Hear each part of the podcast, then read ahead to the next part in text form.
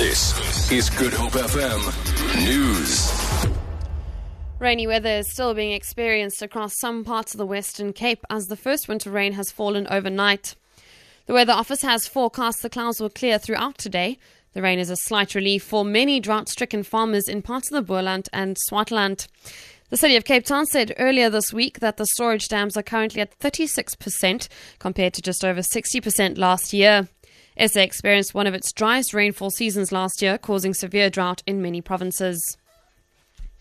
The DA Basic Education Minister, Angie Motshekga, should stick to her commitment and release a ministerial task team report on the so called Jobs for Cash scandal next month.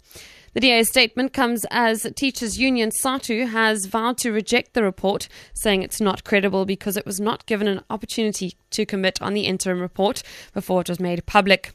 SADTU members have been implicated in selling teaching posts. The union has accused the DA of rushing the department to release the report without following correct channels. The DA's Gavin Davis says the public has a right to know. Well, I think it's completely absurd to suggest that the DA has rushed the department. The truth is that the report has been delayed for far too long. SADTU is playing political games because it knows that the report will expose the damage that they are doing to our education system.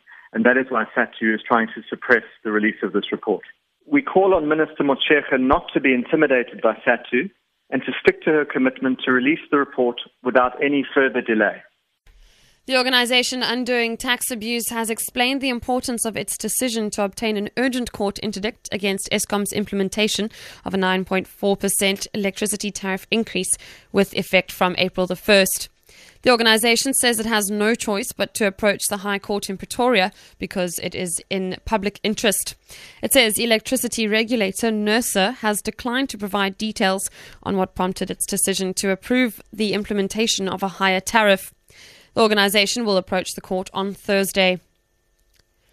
And finally, US President Barack Obama has urged Americans not to stigmatize Muslims following last week's deadly attacks in Brussels, saying that doing so is counterproductive in the fight against radical Islam.